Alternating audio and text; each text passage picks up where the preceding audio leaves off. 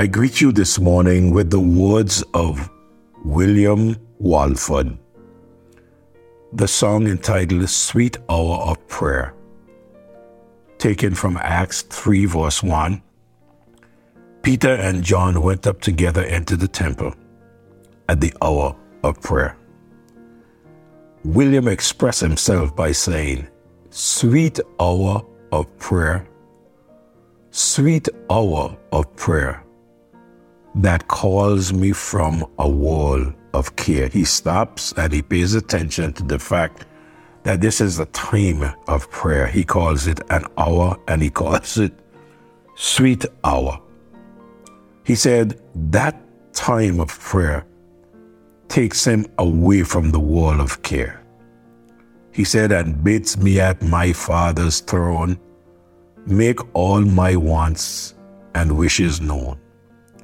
In seasons of distress and grief, my soul has often found relief and oft escaped the tempter's snare by thy return, sweet hour of prayer. You know, when you really get down to praying to the Lord and communing with Him, it becomes so sweet sometimes.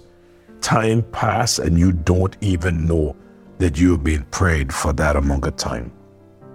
Spend a little time with the Lord. This morning, I want to take you back to this matter of prayer. It's going to be our last devotion on this little series that we started several mornings ago. Every believer, every believer should seek to cultivate a heart like Joseph.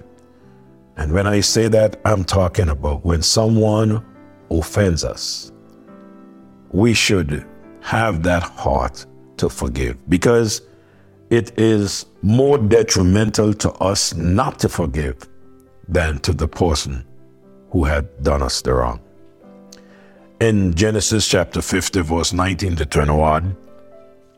And Joseph said unto them, Fear not, for am I in this place of the Lord? But as for you, you thought evil against me, but God meant it unto good, to bring it to pass, as it is this day, to save much people alive. Now therefore, fear ye not. I will nourish you and your little ones. And he comforted them and spake kindly unto them. What an attitude to take. You remember how his brothers treated him and sold him? Matter of fact, they thought he was dead. But God preserved his life and kept him, and here they are before him now in need. When he told them, Don't worry about what you did. You meant it for evil, but God meant it for good. And this is why God allowed this to happen to me. Sometimes when things happen to us, we begin to fret and worry and carry on. Why me? Why me? But God is working things out to get us where He wants us to get done what needs to be done. If we would be able to see it all, we would run to it. But we must be able to trust God and allow Him to lead. Be like Joseph we need to take a page out of Stephen's book and add it to ours in regards to forgiveness. And chapter 7 of the book of Acts and verse 60. The Bible said, And he kneeled down, speaking of Stephen, and cried with a loud voice, Lord, lay not this sin to their charge. And when he had said this, he fell asleep. Just before he died, the people that were killing him, he prayed for them and tell God to forgive them. Don't expect to be pardoned or forgiven if we choose not to forgive. In order for us to be forgiven, we must forgive. We have a way of keeping an account of how often we forgive thy brother or thy sister. In Luke chapter 17, verse 3 and 4, take heed to yourselves. If thy brother trespass against thee, rebuke him, and if he repent, forgive him. And if he trespass against thee seven times in a day, and seven times in a day turn again to thee, saying, I repent, thou shalt forgive him. I could only imagine someone coming to you in the morning and saying, I did you something wrong, forgive me. And every hour that day, someone will come and say, I did you something wrong. I said something wrong. I did you something wrong, forgive me. I believe as human beings, we would have some things to say. Things like, Do you really mean it? Why don't you just stop doing it? But he said, If someone were to come seven times in one day and ask you to forgive them, just forgive them. Sometimes that may seem hard, but that is required. Jesus dealt with this situation with Peter in Matthew 18, verse 15 to 22. He said, Moreover, if thy brother trespass against thee, go tell him his fault between thee and him alone. If he shall hear thee, thou hast gained thy brother. And if he will not hear thee, then take with thee one or two more, that in the mouth of two or three witnesses every word may be established. And if he shall neglect to hear them, then tell it unto the church. But if he neglect to hear the church, let him be unto thee as a heathen man and a publican. Verily I say unto you, whatsoever he shall bind on earth shall be bound in heaven, and whatsoever he shall loose on earth shall be loose in heaven. Again I say unto you, that if two of you shall agree on earth as touching anything that they shall ask, it shall be done for them of my Father, which is in heaven. For where two or three are gathered together in my name, there am I in the midst of them. Then came Peter to him and said, Lord, how often shall thy brother sin against me and I forgive him till seven times? And Jesus said unto him, I say unto thee, not until seven times, but seventy times seven. May I also say to you today that mercy shown is mercy received. Let me repeat that. Mercy shown is mercy receive.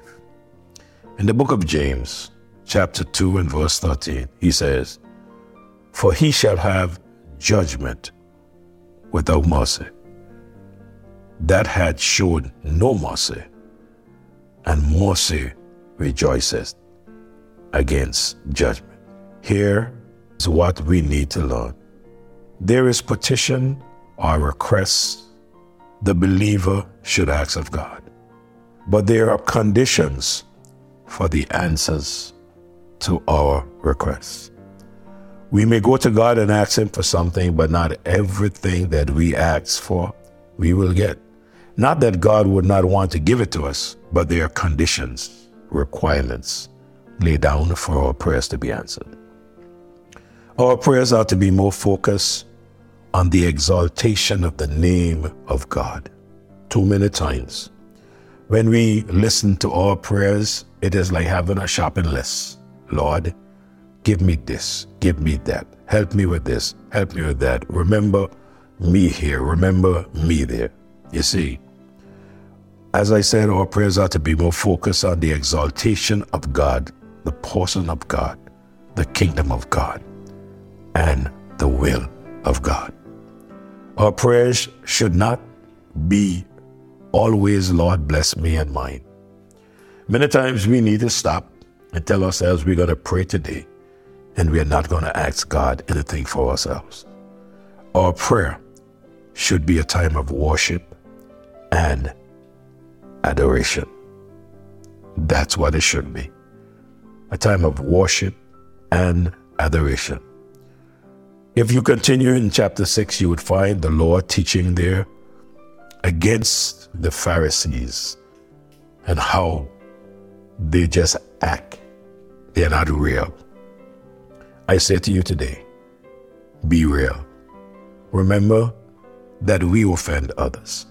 And just like we would want others to forgive us, we ought to forgive those that trespass against us.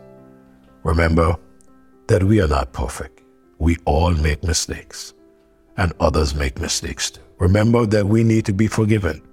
We will only be forgiven when we forgive others. Take this prayer in Matthew chapter 6.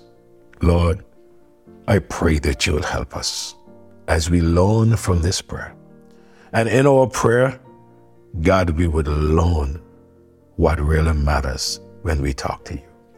Teach us to pray, dear Lord. Forgive us of our sins and help us to be always willing to forgive those that trespass against us. We love you, we praise you, and thank you. In Jesus' name I pray. Amen. God bless you for listening. Thanks for taking the journey with me on this matter of prayer. Would you please share this devotion with someone who no doubt will share with others that we can get the word across the globe. God bless. Have a great day. I'll be back next morning.